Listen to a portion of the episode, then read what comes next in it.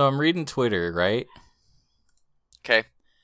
Um, I don't know when this happened exactly, but Notch is the um the James Woods of video games now. Okay. Have you heard that? He's yeah, he's um evidently like someone you're not supposed to like anymore. Well, it's weird because he he always would like air his opinions, but he would air like one opinion a month, hmm and that's kind of fine. But now he's like he's criticizing the the New Zealand terrorist attack people.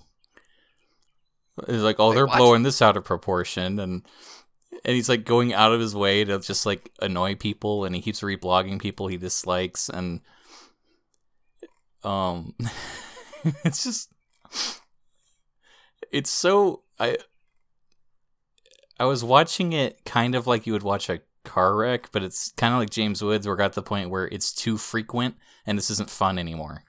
Yeah, he seems. I remember when Minecraft came out and that was cool, and everyone's like, "Man, look at this!" Fuck, he made Minecraft, right? Yes, Okay, I was afraid I got the wrong person. no, that's right. and everyone was like, "Oh man, this guy seems cool." Then he starts airing his opinions, and it's like, "Okay, well, we all have opinions, and sometimes we don't have to agree with each other. Sometimes opinions are cheap." Huh? Huh? Yeah, And then and then it just seems like every time his name comes up, it's like, oh, what did he say now? And then I just looked at his Twitter and scrolled through it for like two, uh, 30 seconds. I was like, oh man, I, I got to abort. yeah. I think I'm officially done with Notch now. hmm Um, So is that a notch in your belt or his? If you get rid of him, like, did he chase you away and he's gonna he's gonna keep record of it, or do you get to? well, see, that's this is what bugs me with Notch, and it's the same thing horrible that bugs me with um with James Woods is that they're not doing anything to educate anybody. They're they're purposefully bullying people who have made up their minds. And it's like they're not willing to engage in any conversations with anybody. They just find like who has an opinion different than me? I will be snarky and then when they get mad at me, I'll pretend it doesn't hurt my feelings and that will bother them more. Well, and the that's their problem end is, game. Is like someone like Notch has like a couple million Twitter followers, and so if he picks someone that's like, I don't like this guy's opinion, he'll have like a couple million million people like sick on him and be like, we don't like your opinion either because Notch said so, and then they'll be rude and maybe dox him. Because Twitter is like this evil hive mind of, of bullshit now. I mean, it probably always was, but It's just it seems to be getting worse. Like follow me at Dual Wield Soft. I don't tweet anything. ah, I'm drunk, then I promise projects that I haven't finished yet. I'm like, they're coming one day. that's fun too though. Yeah. So I don't know. How's your week been? My week's been interesting. Um, been producing music, still on that train. That's cool. It's uh, it's weird. Like, I, I mentioned it a little bit on the last week's uh, the comics podcast. I'm really itching to like talk talk about it because I'm learning a ton, but it involves so much like jargon and shit people don't know that it would just kind of be me talking to myself for a few minutes and no one would understand. Yeah, I think I, your get doggy. that. um like I- i'm using i'm using virtual drums right I, I don't know how to play the drums i don't know how to mic up a drum kit um so i got my drums set out and i got them I, I'm, I'm producing them and what i do is is normally when you record drums you have like a microphone to record the drum room and you're getting a lot of like the room resonance so, certain kinds of reverb and stuff and you mix that in and so i had to like virtually make that to make my drums sound bigger and so I had to figure out how to do that. And I feel pretty proud of myself that I like did that because it's cool. And I had to like make a separate thing and I send all the drums to it. Then I put a what's called a convolver or like an impulse loader. So it'll take a sound and then like load that your sounds through that sound. In this case, it's uh it's a, an actual room. And so I had to fuck with that and then I EQ'd it a bit and like uh, all this shit, right? And then it's like now my drums sound kind of cool and largely YouTube is teaching me these things, but I have to like go seek it out, and it's it's. At first, it's not a thing I even know I need to do, and then it's a thing I know know I need to do, and then it's a thing I do, and it's it's been a really kind of fun progression of like learning something new every day and then trying to put it into motion. That's a good feeling. Also, hard as shit. I cannot make my music sound like the way I want it to on all speakers. then I'm bothering my friends like you and Jean Luc and everything. Like, hey, can you listen to this? It's like ten minutes later. Okay, I've, I've made another change. Can you listen to it again? and I know I'm, I'm probably being annoying, but Yeah, I don't. I don't only know have how else to to. so much equipment. Yeah, you, you have to test it though. Right. And it would be better if I had like actual recording equipment and stuff for this, but I don't because it's expensive.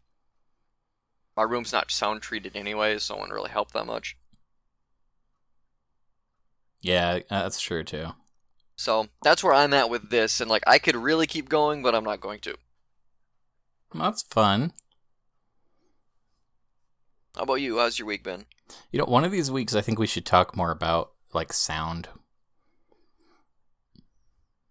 You kind of cut in and out a little bit when you said that. It'd be fun to talk about sound. Sounds cool. Um, yeah. wi- uh, maybe when you're done with your album, we could have like a, a special about it. Okay, we can try that. I'm really hoping I can get it to a place I want. And I think I found out one of my problems is I had way too many compressors going, and if I remove the one on the master channel, like, and then just crank the volume instead of compressing it, it's like, oh, this sounds a lot better. Uh, less is more. So hopefully that's like the the mantra going forward. But Yeah. yeah, it's it, it's gonna be. I'm gonna be mixing all of this month and then all of next month, and then I'm gonna take a break and go back to my book, and then I will try and finish it after that. So July, maybe. It's cool that you at least have a time frame. What you're even like looking at. Yeah, and I try to plan like these kinds of projects out that I do. I, I do try to actually keep to some kind of time frame. Like, okay, this month I'm gonna get this much done, or these two months I'm gonna get this much done. And so when I like tell people like, oh, I'm working on this, or I really want to work on this next, like, I don't want it to seem like bullshit, right? Like, like oh, he's just saying he's gonna do this. It's like, no, if I say something, I'm pretty much gonna do it. It's just when I get to it. But if I keep a timeline, I'm apt to, you know, get things done. Yeah, it helps. I, I do that with my comic where it's like I should do at least two pages a week. So I just sort of like block out um Monday and Wednesday, Mm-hmm. you know. Um did you I was gonna say something. It was something good. Shoot, it's gone. Man, today left me exhausted. Yeah, it's it's been kind of a weird Friday. It's been a weird week. Yeah, I Ah. suppose. The new uh the new raid came out on Warcraft. How was that? Well, it's neat because there's two halves to it. There's a half where you play as the Horde, and there's a half where you play as the Alliance. That's kind of cool. I bet Yeah. people hate it. Uh, yeah, and it's about the Alliance attacks the Horde capital, Okay. um, like the new one. So it's the uh, the trolls have this like golden Aztec pyramid with dinosaurs. That sounds fun. Yeah, so like as the Alliance, you you run in. Did you see that screenshot I sent you with the gold golem? Uh, yes, you did. like you you raid the treasury and there's like all the gold comes to life as this like giant gold elemental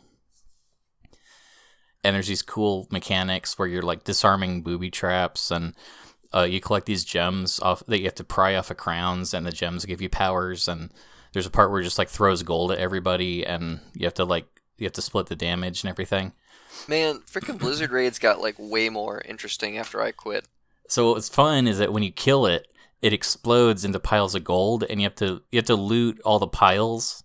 Like instead of just going over to the corpse and you get a treasure, it's like your character has to like dig through the piles of gold until you find your loot. That's cool. It's kind of it's kind of a cute thing seeing everyone scramble around and the characters are like just like throwing gold all over the place. Um, and then after that, you find the troll king, and you literally kill him. So it's like a big story development that the their their uh, king's dead, and it's the alliance that did it, and they're not like polite about it or anything. As you wouldn't be. Oh. Uh, but the horde side was what I really liked. You fight um the who's the guy in charge of the gnomes? Um. You fight him. And that's a fun fight because he has a giant like gnome mech that he uses and he summons these like robots and things.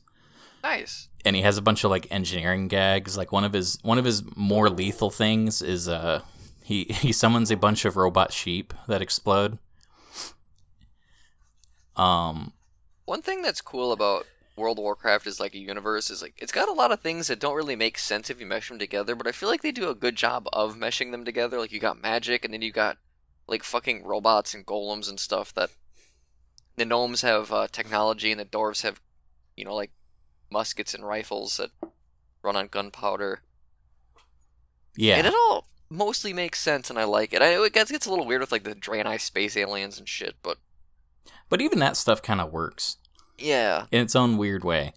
hmm Um, I think I prefer the the fantasy of the orcs versus humans, but Sure. the the high fantasy, crazy, you know, the space traveling uh, demon lords. It's like, hey, you know what? Why not?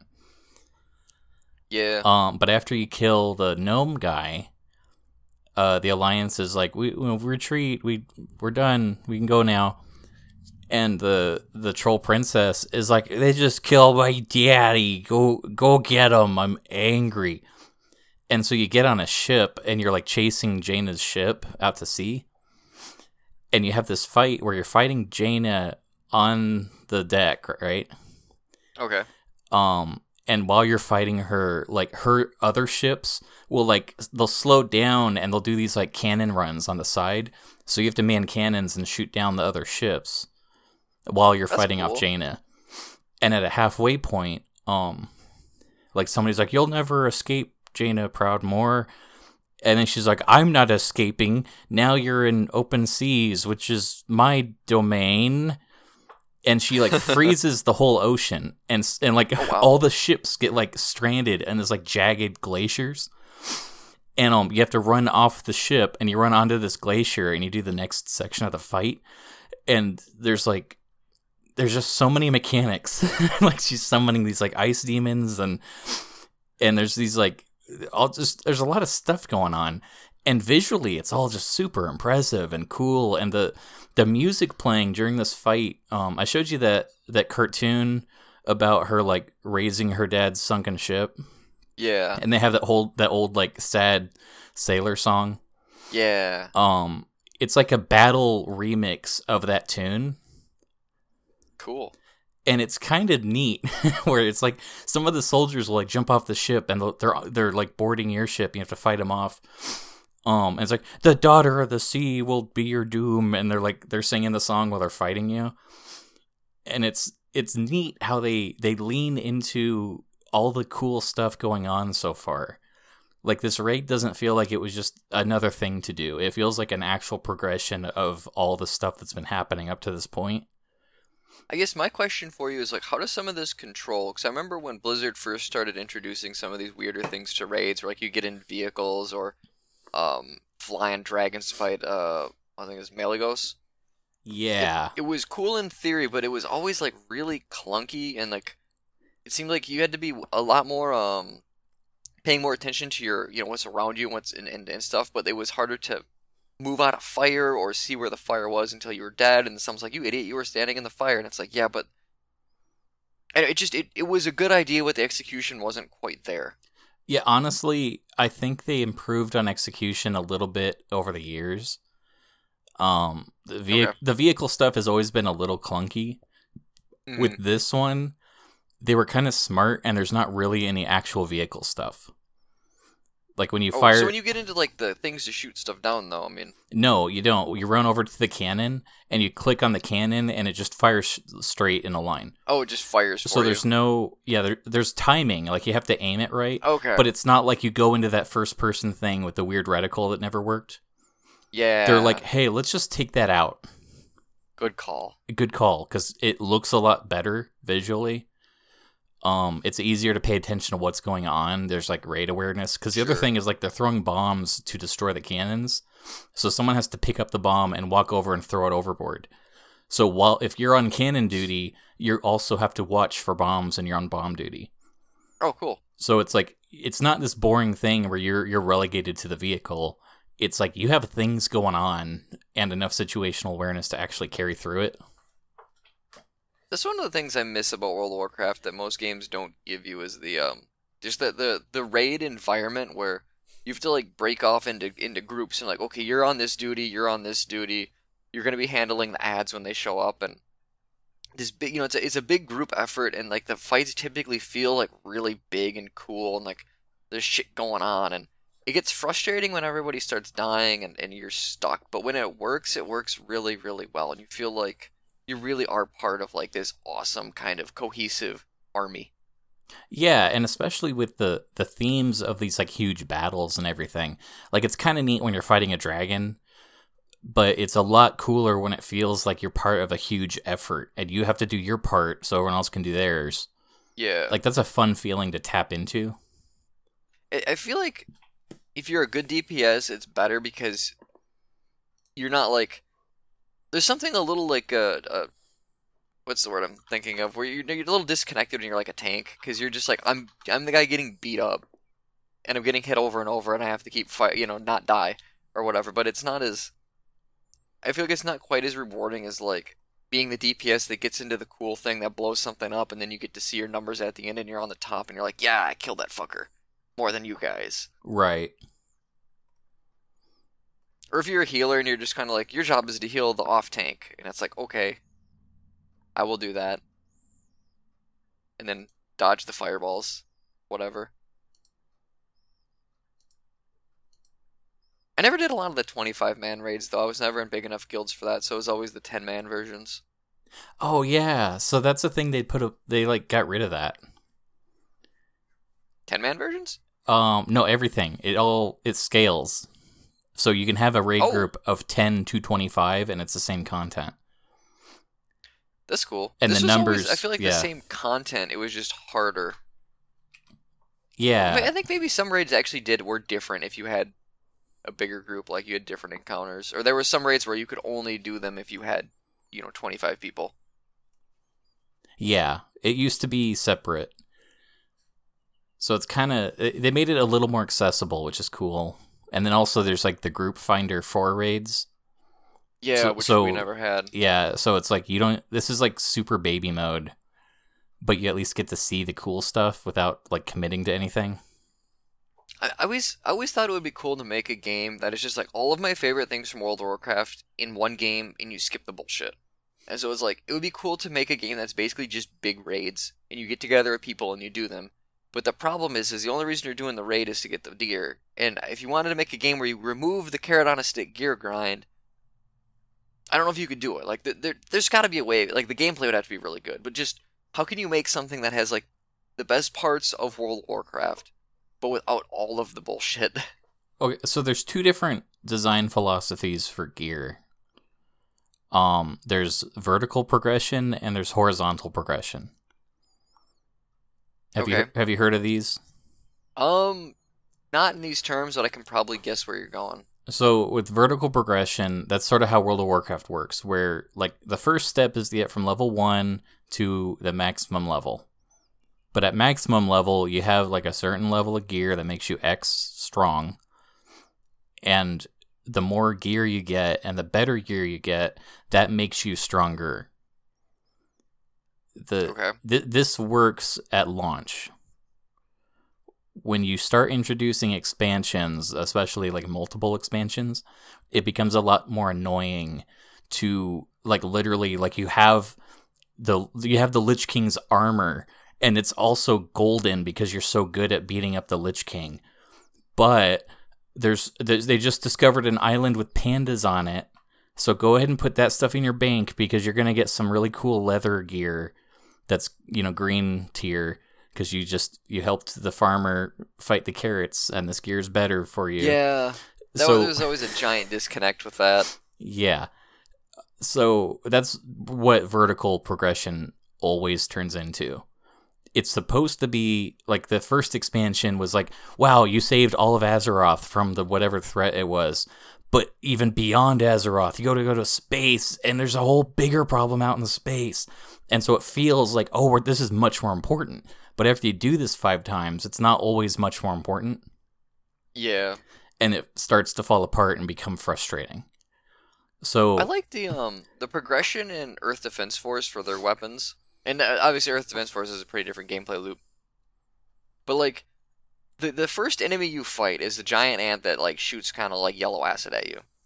And at the end of like the last level, like those ants are still around. There's just like a thousand more of them. And so the guns you get, you start off with decent weapons.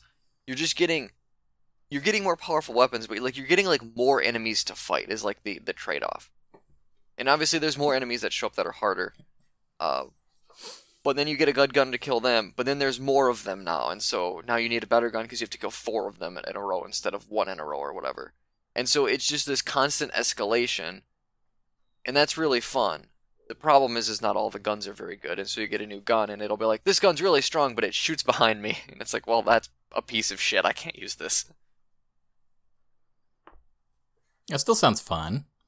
Yeah, it's um, like I remember when we when it first introduced these uh the uh, frog-like enemies, so they're they're humanoid shape. They they can like duck behind buildings. They have guns. They have a better range than all the other enemies. They're really hard to kill. and I had this really cool rocket launcher called the Splasher, and you charged it up and you flew over them, and it would shoot like 20 bullets at once, and like like rain, and just chew them apart. And so I'd charge it up and I'd sneak up on them, and then I'd fly up in the air and I'd kill one, and then I'd run and hide, and I'd charge it up, and it was this like fun cat and mouse game. Then I got this one cool shotgun, and the shotgun would kill them in one shot. I could just like dodge their bullets, get near them, boom, they're gone. But now there are so many more of them, and also there are harder things to kill. And so I'm going through the game, and I'm using the shotgun, and I get an upgrade to that. And on the last level, we beat it, and I get the upgrade to the splasher. And so when we play again on the harder difficulty, I'm like, I can't wait to use this rocket launcher again because it was so fun and you know so it kind of loops back around and it's like and then what am i going to get like a third version of that in like 30 levels or whatever? And it, it's uh or will i find something completely different that i haven't seen before? And so there's a that kind of gear philosophy is really fun. There's there's definitely a right way to do it. So and that's that's still i mean i guess it's hard to say because they are kind of different games. Um mm-hmm. but i want to talk about horizontal progression and this isn't I, I, think earth defense force is kind of like a middle ground where it would be like an upward curving line. Yeah. But it's not a straight line up. Um horizontal uh, this is how final fantasy 11 works. You get up to like maximum level the same way as you would otherwise but when they introduce a new expansion they don't increase the level cap Oh, sure. And they don't increase the gear cap.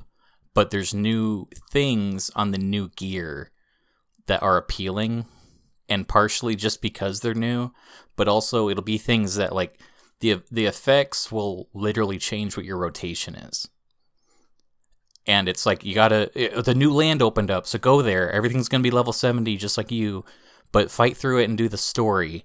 And at the end of the story, there's a raid, and you're ready for the raid because you got the gear from the last raid, but like there's going to be one boss that has like a lightning defense on him, and you can tough through it, or you can try and get this this you know the blue beetle armor that pierces electricity armor, and okay. it and it changes your rotation. So like normally you're using like your your mage has all your fire spells because you have the fire build, but if you really lean into this like the dark armor and get all the dark spells uh like set up differently uh, where you, you run out of mana faster, so you have to ma- balance it a little differently, but it's kind of different and, and engaging, and maybe this will even work out better for you.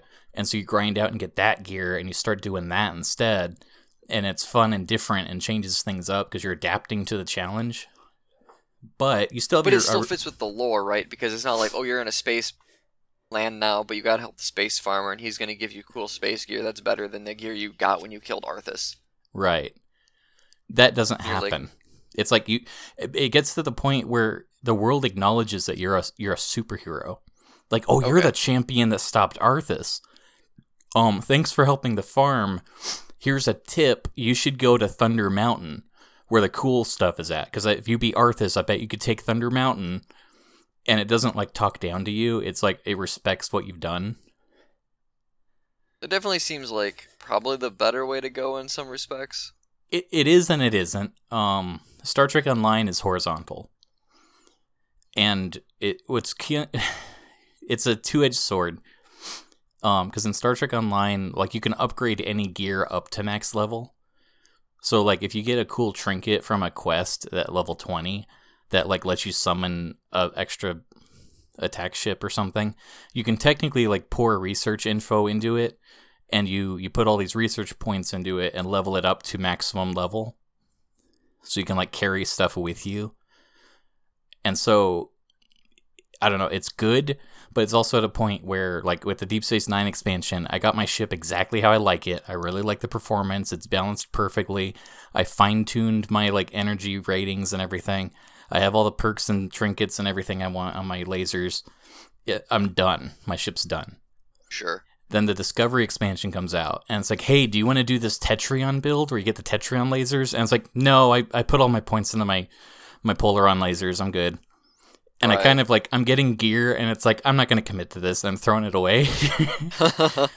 um, because my Tetryon lasers are still they're they're fine. I don't need new ones.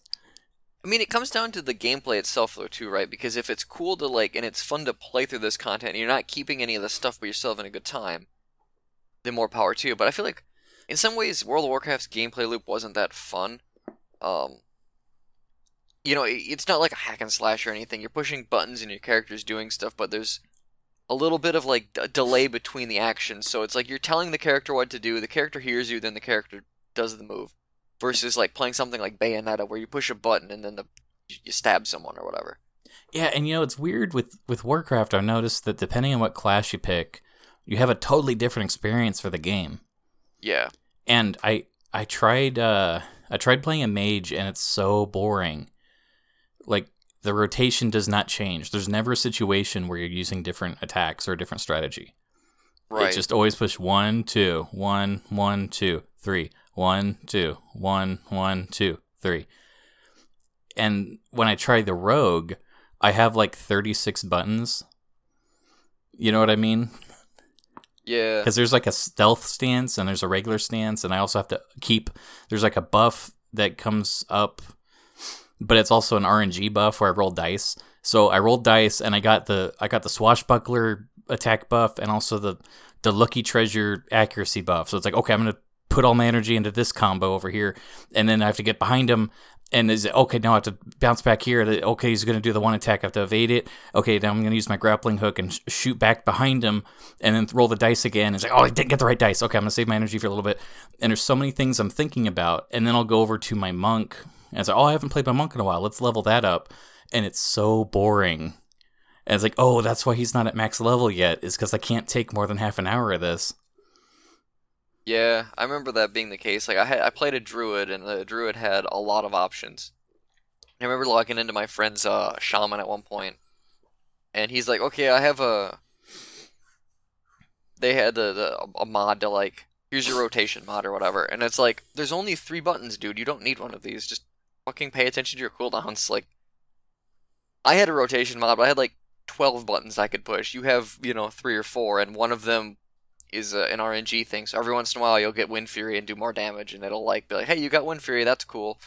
It's like, yeah, but I didn't do anything to do that. The character just gets that randomly. I so uh, did you listen to Mega64 last week?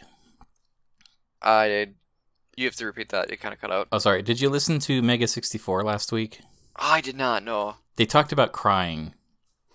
And Derek had this really good question about like what, when was the last time you cried for like no reason? Like you just for whatever reason something caught up to you deep down and you just had this like need to cry. Okay. Have you ever had that? Yeah. Uh, when did the last Ayreon album came out? Uh, Whatever, whatever the year that was, uh, like one or two years ago. So the most recent time I've cried, I was playing Final Fantasy XIV, and I we're we're talking about how complicated the rotations are. I tried to play the warrior, and I got all the attacks set up, and there's not enough buttons on the PlayStation controller for all of the attacks in the game, and I could not figure out how to make it work. So I decided to just pick as many as I could, and whatever like falls off the rotation list at that point, I just won't use. Okay. Um, but I have the priorities here, so I'm not gonna get maximum DPS, but I'm gonna tank effectively enough. And so I go into a dungeon and I'm tanking and the boss is on me and it's only hitting me and it's working. And while we're fighting the boss, everybody's talking about how I'm not using enough attacks and I'm not doing it right. And they're being like really passive aggressive about it. And I don't know why, but it made me like seriously cry. And I turned off the PlayStation. I just cried for a little bit because I couldn't figure Wow. out how to play Final Fantasy. it's like the warrior's too hard. I'll be a samurai. There's no buttons. There's no buttons. I was like, I was, and I went into my um. There's like this. I'm in a Discord that's full of uh, gay Warcraft pandas, and I told them all I'm playing the warrior and I'm crying. And they said, Cameron, are you okay? And I said, No, I'm crying. And they still talk about it to this very day. Yeah, mine was. I don't really remember what the situation was. I think I just had like a bad week and it was like the middle of winter and I was feeling like super depressed. And I like threw on a, a CD and I was like, I'll listen to music. And the the Ayreon album's a concept album and like in it the planet they're on like gets destroyed by like machines and they have to leave and go find a new one. And it was either when they found the new one and everyone was like really happy because the human race is going to survive or it was right after the destruction and everyone thought the human race was going to die but it was just like at that point i was just like i am so sad. And it just kind of like laid down and it just cried for like a few minutes for no reason and then i was like that was really weird. I don't know if that was part of a panic attack or if i just needed to release some shit or what but that reminds me, the another time I cried was at the Star Wars Museum. Did, do you remember where they had a like a it was a touring Star Wars museum? i don't know if i remember any of that no It was a bunch of like props and concept art from the movies. oh okay yeah no that does sound familiar now and it was a really it was a it was a lot of stuff um i think episode 3 had come out so i think it was like all six movies and like costumes that they actually used and just all kinds of stuff and it was so much fun like the whole family went and star wars is really important to the whole family it's like just a family thing that we watch the movies together so it was really fun going to the star wars museum and i remember at the end there's like a gift shop and I remember like my brother picked out something like he found a book with uh with like concept art in it or something. He's like that's really cool. I was like, oh, I'm gonna get this. And my parents asked if I wanted to get anything, and I don't know what it was because I I didn't want anything, and there wasn't anything there that I wanted. But they're like, hey Cameron, do you want a souvenir? And I said no, and they're like, are you sure? And then I started crying, and I don't know why. it was like I think I was so like excited and overstimulated by all the Star Wars stuff I was looking at because I just I love movies, I love movie props, but also I love Star Wars. And it was something about like this weird perfect storm where everything hit me like really emotionally all at once and I just started crying in the in the Star Wars Museum gift shop. And I don't know why and I think my parents were afraid I was crazy or something because it was just like I was trying so hard not to cry that I think I was making weird faces. And it was just this like horrible, embarrassing moment where it's like I really hope no one can see me in this public place that's full of people because I'm Yeah. crying and I don't know why. I am It's weird, like I feel like the human mind isn't meant to take a lot of the shit we throw at it. And with like the ad, the, the increase of like popular culture and the internet and all in Twitter and all this stuff, you're just you're bombarded with so much stuff that it's oh like man, go you just need to reset. Go, I mean, going back to the the Twitter talk we're talking about, uh, everybody's talking about Momo now, and I feel like Isn't that the like Pixar thing? no. Oh no! Oh, that's the the the, the commit suicide uh freaky lady. well, yeah. Do you remember the blue whale challenge? Um, yeah, Where's what was that? That was also another. It was the exact same one. thing. It was like, hey, Yeah. take a take a picture in front of a bus stop.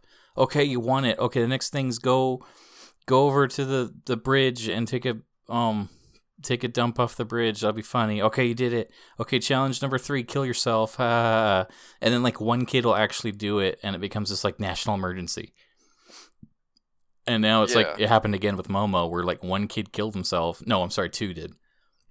Two kids have killed themselves because of this Momo game and the artist got all upset and destroyed the statue and it's like that's kind of maybe I would do the same thing, but it's also a shame that like two people are mentally ill enough to do that. That it, it yeah, I don't, ruins I don't know how if I have anything to really say about that because I like the idea of like like people inventing games to prey on people with mental illness is really shitty.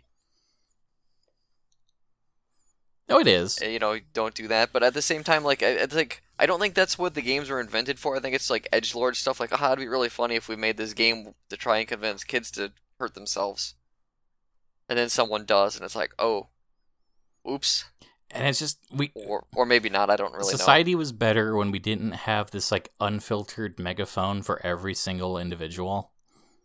Yeah. and I I don't want to say that censorship is good, but there's also like kind of a reason why there tends to be like social norms and like kind of a a certain expectation of decency that um like if you turn on the television and you turn it to Nickelodeon, you know that SpongeBob isn't going to dare your kids to kill themselves because it'll be funny Yeah. and with the internet, there's a lot of unfiltered things that don't get checked out. So sometimes things will come up that maybe a parent wouldn't agree with, and it's it's it, it can be scary. And I understand how some parents are like totally overreacting to this because yeah, it's scary, but it's also kind of just a shame that it has to happen at all. I remember there was a thing going around that because there's like YouTube for kids, and someone was uploading these kids videos, but halfway in they would put a clip from some guy named Filthy Frank, who think's yes.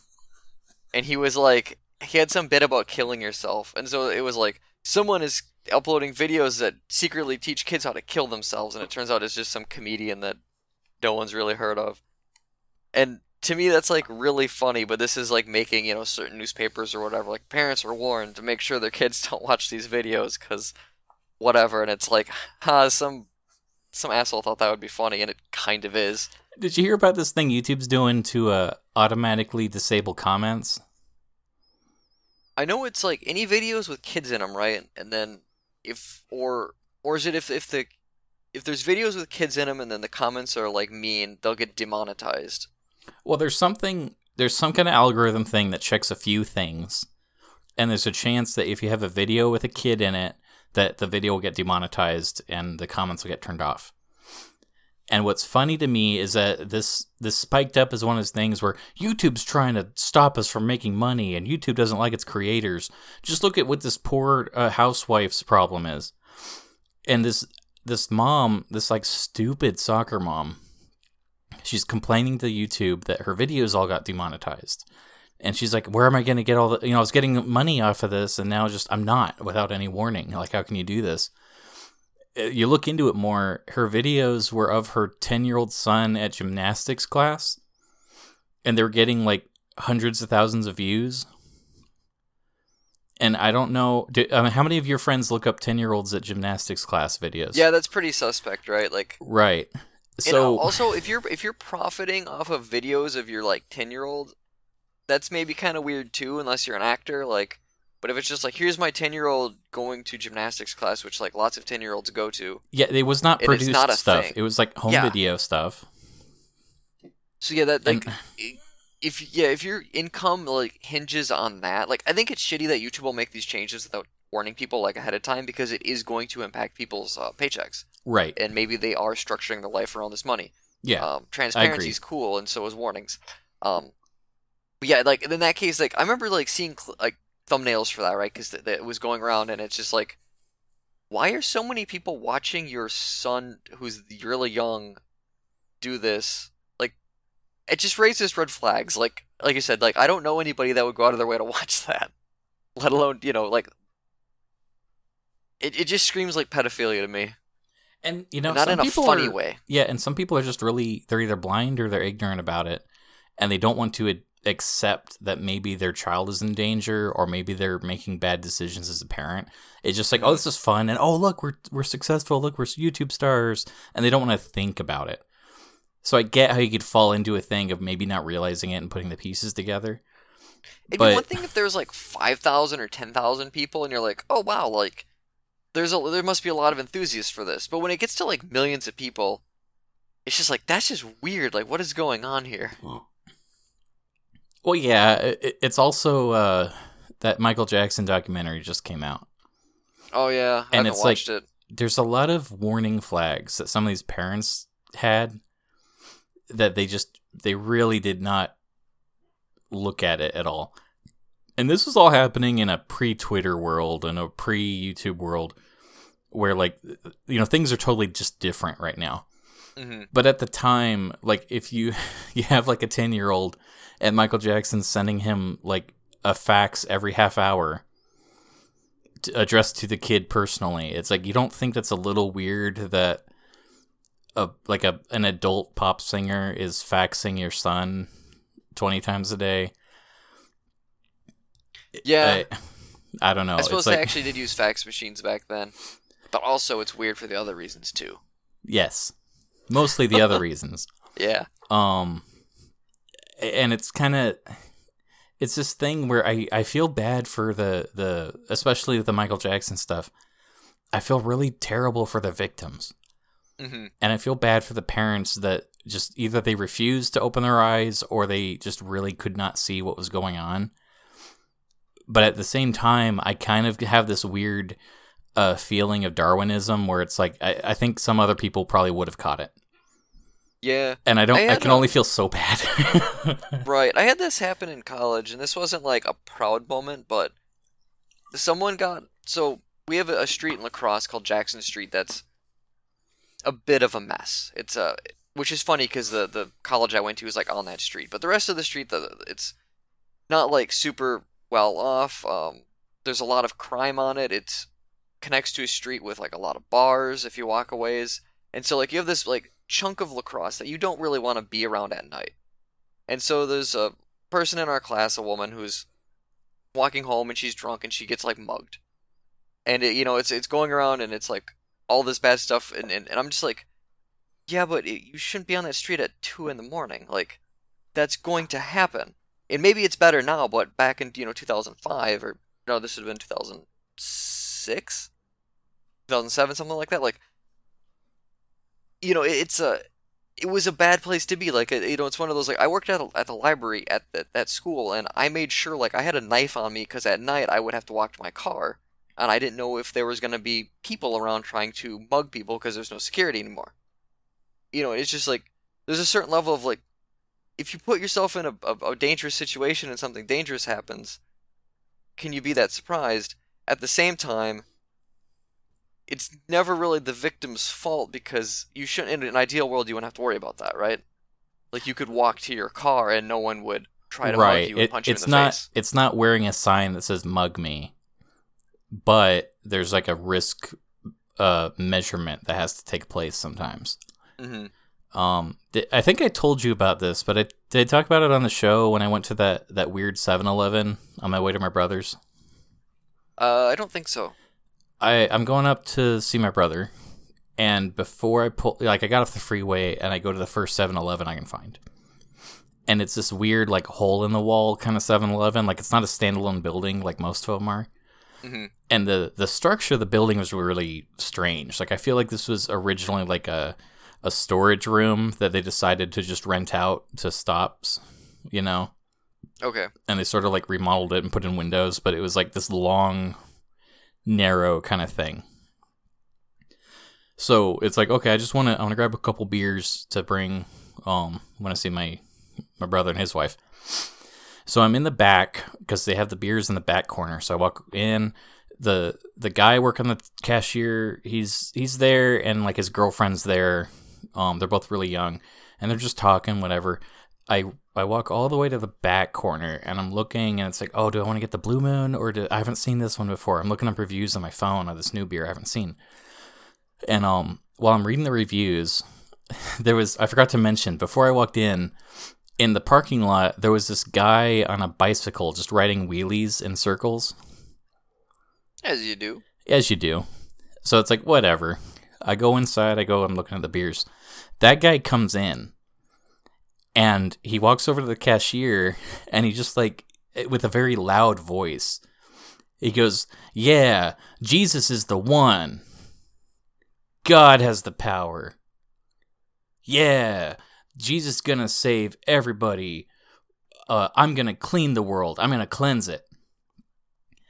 And Oh, at this that point, took a turn.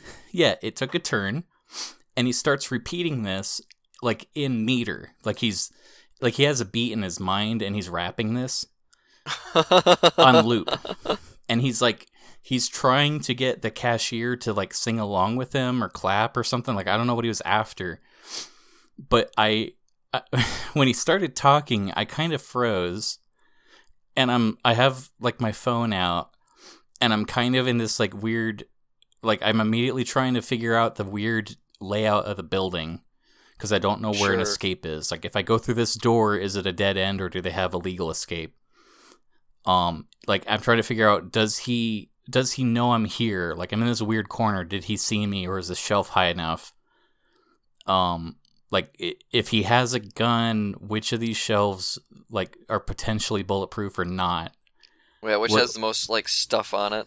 Well, just I mean that, that's not even gonna cover. I'm just trying to figure out like how thick are these shelves because they're made of metal, but they're not a very good metal.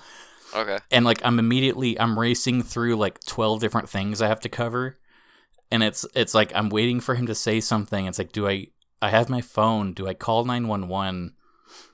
Um, or just like me answering the phone and calling for help gonna trigger him Right. because he's he's clearly off his rocker. Like he doesn't have Yeah. a point. He's just this crazy person. Um, and at some point, like he ends his song, um, and he goes woo, and he leaves, and he unicycles into the street, and I heard a car screech, and he's like gone. And then I got, and then I got a snowball. I got the snowball two pack, and the blue moon. And um, the cashier was very scared, but I got my snowballs, so it was okay. There you go. Yeah, I imagine like as the cashier, he's like, "Oh, so when is this guy gonna rob me? And is he gonna use a gun? And is he gonna shoot me with it?" Yeah, I felt really bad for his girlfriend who like she was clearly like just got out of school or something. And um like was just waiting for the guy's shift to end. Mhm. So it's like, oh, she didn't even have to be here. If this turns into a tragedy, it's going to be like really Romeo and Julietty. The tea I was drinking earlier is called Hot Cinnamon Sunset. Oh, that sounds lovely. I know it was really really good. My tea store closed. I'm so, I I don't know where to get tea. I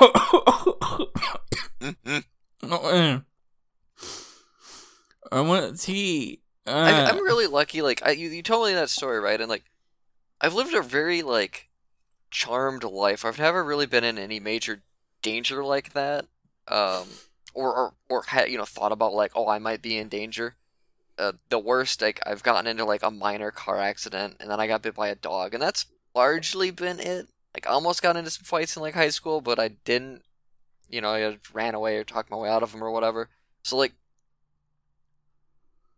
it's weird to like see and hear stories like this because I can't help but think like how would I react? And the answer really is is like I have no idea because until I've like in there and you know your brain's firing on all cylinders, you got adrenaline going, or maybe you just like freeze on the spot because you just freeze. Like it is, it is insane what some people like end up going through and surviving, and I'm just like, holy shit, I can't believe. yeah, I almost got hit by a car once. Did I tell you that story? I don't think so. No. um my college uh there was never enough parking for everybody and it was really lame because they made you pay for a parking pass but there wasn't enough room for everyone. So yeah, paying for the pass fucking didn't know that feel. yeah. So it got to the point where i just stopped paying for the pass and i would park in a neighborhood that was like across the street from the college. Hmm and it meant like a 20 minute walk. But it was like hey you know what? I'm fat so uh, you know i'll walk. Sure. um and part of the road it's it's a really stupid road because it it goes up a hill and it has a curve. And you're supposed to be like it's a 20 mile an hour speed limit zone but Okay. nobody goes 20 miles an hour there. Yeah. you know what i mean? Uh, because you really you can't see around the corner that great. Hmm um and a lot of people are uh, on that road are late for class. Like it's just people are always speeding. Yep. so i thought that i could see around enough when i cro- i had to cross that road at one point to get to the other side um Like to a chicken. yeah to get to the school crossing. And so I'm at the top of the hill, so it's like okay, I can see down both sides, so I know there's not a car going either way. And um, there's one car coming, so it's like okay, I'll let them pass. And they, you know, they come by, they go. I look both ways, and it's fine. And I'm looking down the right side of the road, uh, but not the. I didn't like double check the left one because the left looks clear. So I'm gonna keep my eyes on the right, and I'm gonna start crossing. And I had this weird like God moment where like something like literally just sort of like held me back, and I just sort of like stopped walking, and I didn't know why. And then this car going 60 like whooshes by, and it was like I could feel the wind of it like oh, right Oh, up wow. against me. Like it was it would have hit me if I took one more step. And it just whooshes by and I didn't even like I didn't flinch. It just like it went by and it's like, oh that's gone. And then I took my step and I walked across the street. And I remember somebody was watching this. There's somebody on the other side of the street. And like, dude, dude, that, that car almost hit you. And I remember thinking, is like, yeah, maybe next time. I mean, like it did not, it did not phase me at all. It was just the weirdest. It was so surreal. How like I didn't. There's such a Cameron answer to that. Like, It almost I know. my car. Yeah, maybe next time. I shouldn't be laughing at that, but it's pretty funny. It's a it's a Cameron thing. You're allowed to laugh at it. Yeah, I'm glad you're not dead. Me too. Oh, we oh we talked an hour about me crying at the Star Wars museum. So That's pretty good. Yeah, that's in, that's exactly all we talked about this episode was you crying at the Star Wars museum. Should that be the title of the show? you know what? I think it's a good title. uh, oh, you should you should um you should use that as a title for the comics podcast too. I can try to remember to do that. Cameron cried at the Star Wars museum and then like never explained that. It'd be pretty funny. Oh, I'm laughing really hard and it's like clipping the mic. Sorry. That's fun. Um, do you do you have any other? What did we actually talk about tonight? Just being sad. We talked about being sad. We talked about um, World of Warcraft again. So being sad. Oh, we talked about uh, we talked about some game design stuff that might have been an interesting, interesting to hear. Do you have any game design stories before we close? Maybe Um, about being sad because you're an indie gamer. yeah, my bank account Did, is pretty. you sad. saw that that Mega sixty four song about being an indie game designer? I I don't think so. The- oh, it's cute. The lyrics are so funny. It's um they did the skit about this guy that got a job at a game company, but he misses when he was uh an indie developer. It's like literally his his job is um like okay, you're a lead programmer for Madden 2017 and he opens a Word document and changes the title from Madden 2016 to Madden 2017 and like hits save.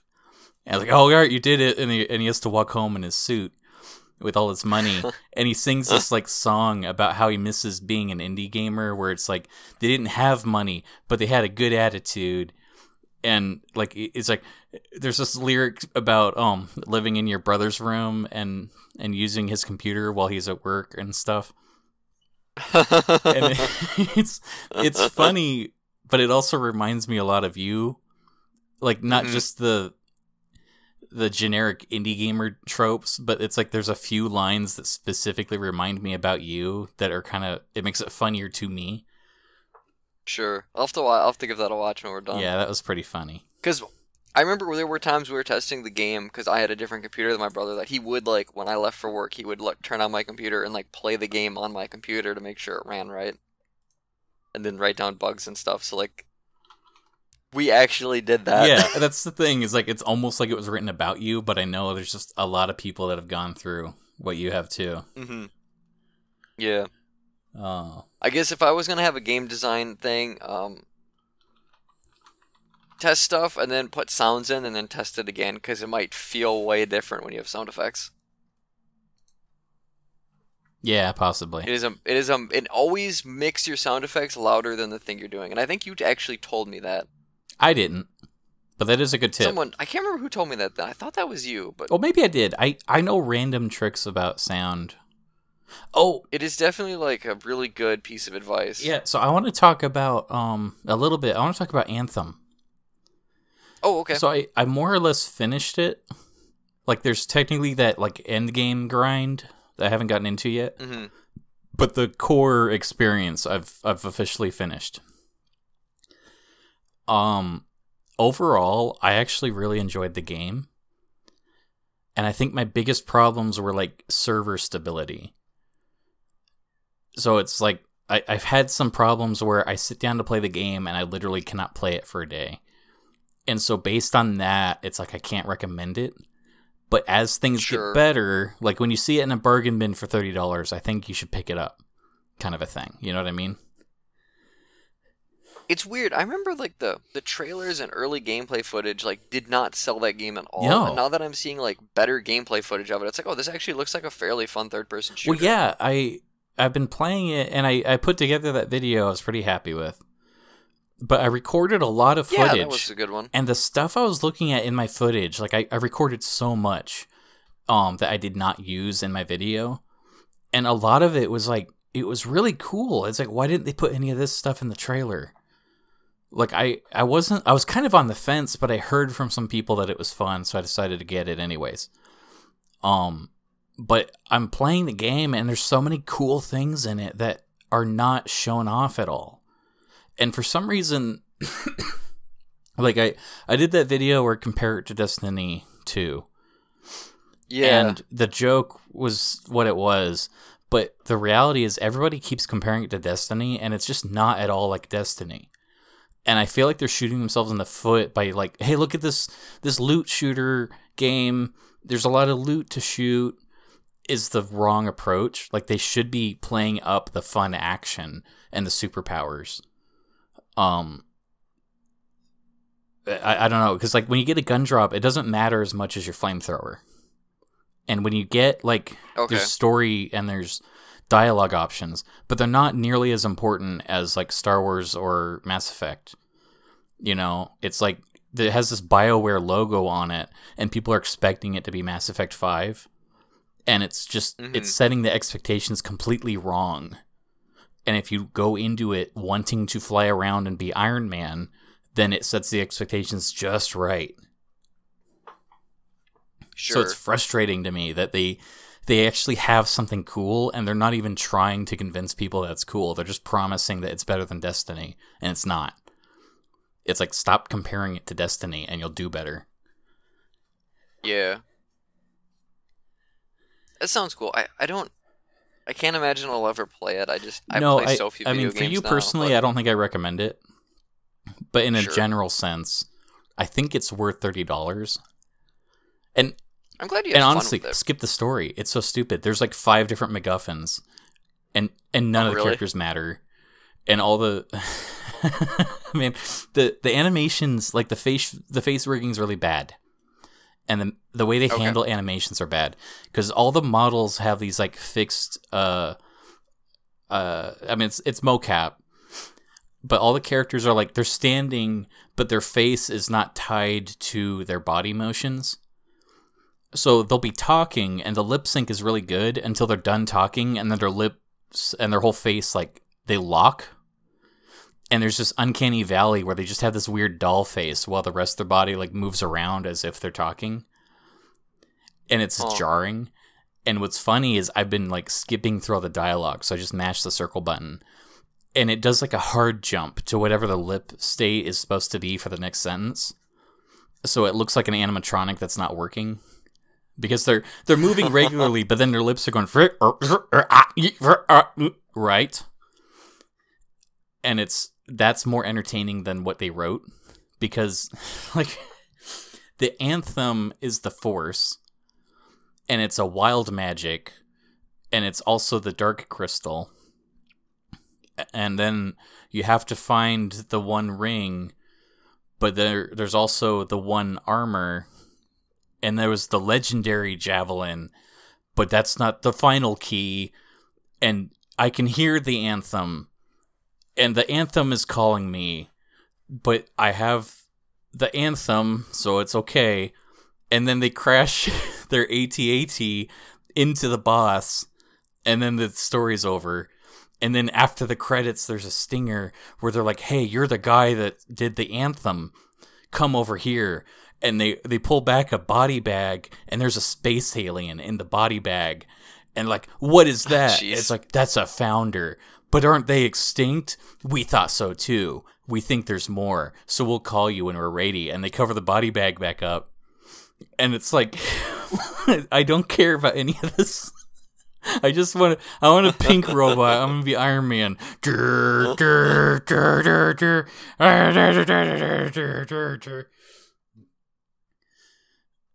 So that's my anthem review. Might pick up Devil May Cry 5 at some point this week. I've been hearing nonstop good things. I know, and I really like the last Devil May Cry game, even though it was made by a different Uh, developer. DMC.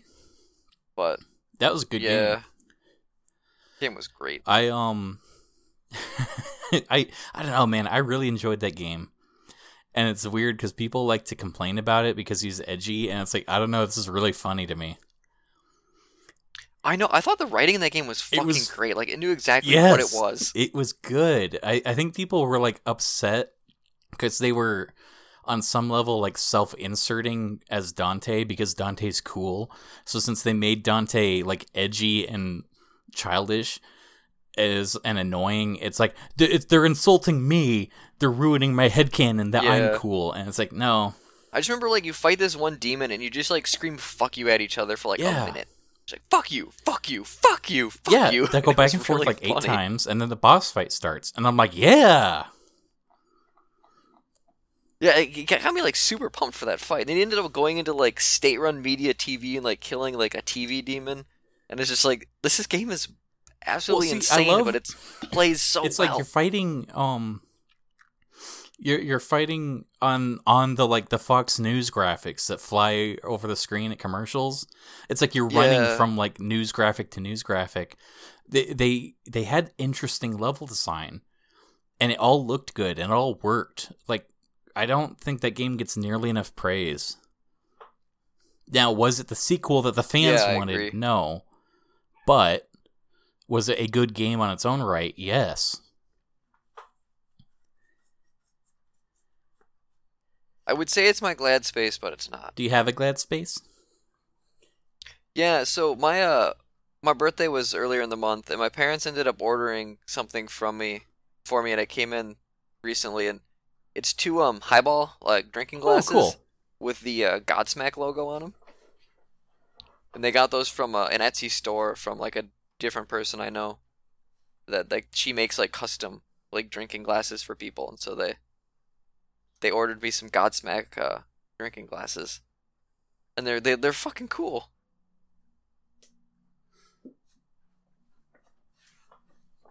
That sounds cool. I'm looking for my charger because my headphones Yeah. are dying. Uh, I don't know if you were cutting No, it I, there. I had to walk away because my stupid headphones. Oh, sorry. Um. but yeah, my mom's like, you know, these might be the only highball Godsmack glasses like around, and it's like, nah, that's probably not true. I, I imagine someone else has had this idea before, but there's, I, I doubt there's very many of them, and I, I own two of them, and I busted one out the other day and, and drank liquor out of it, and that was a good time. And uh, they have to, you have to wash them very carefully. You can't like, either you know the the logo's not like in the glass. It's like on it, and so you know you can't put them in the dishwasher or anything like that. So I'm just like, okay, they're only drinking glasses, uh, for only alcohols. Yeah, that's fine though. Yeah, they're they're pretty rad. That though. sounds pretty nice. Do you have a picture? Um, You can put a I picture on um, Facebook.com slash opinions are pictures. And um yeah, and, I will and then everyone with their favorite uh Godsmack highball glasses can send their pictures in to uh, the opinions are cheap at gmail.com. Is what No, I checked and he didn't. God, fucker. Um he has one job. Yeah, thanks, Richard. My glad space. Did I talk about Crystal Head vodka? It's really no, good. but vodka's I a good like thing to talk I about. like Dan Aykroyd. and I was watching Mhm. that JonTron that was making fun of Dan Aykroyd, and it was really mean, and there weren't really jokes in it. They were just making fun of him. And part of the JonTron video was playing this commercial I'd never seen before, where Dan Aykroyd's talking about like how how precise and deliberate the design of the glass is, and how much thought and care was put into the vodka formula that they make. And it's like it literally won me over, and I decided to get a bottle, and it's actually like I don't like vodka, but then I had a shot of this, and it's like, oh, I guess I do like vodka. I just like good vodka because this is so smooth and just Nice. oh man, Richard hates it too because it doesn't have taste. I like vodka. I don't. I can't do vodka straight. I'm not like that kind of martini guy. But man, and a glass of orange juice. That is. Yeah, this is a, is a good this time. is a straight vodka for sure.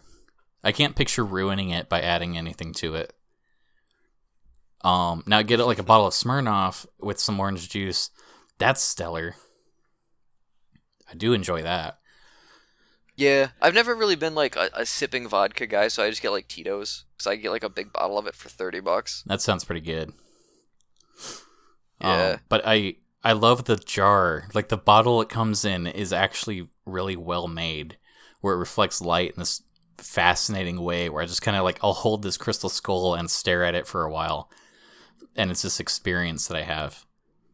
And then I'll play with my Skeletor action figure, and it's like I guess I just like boners.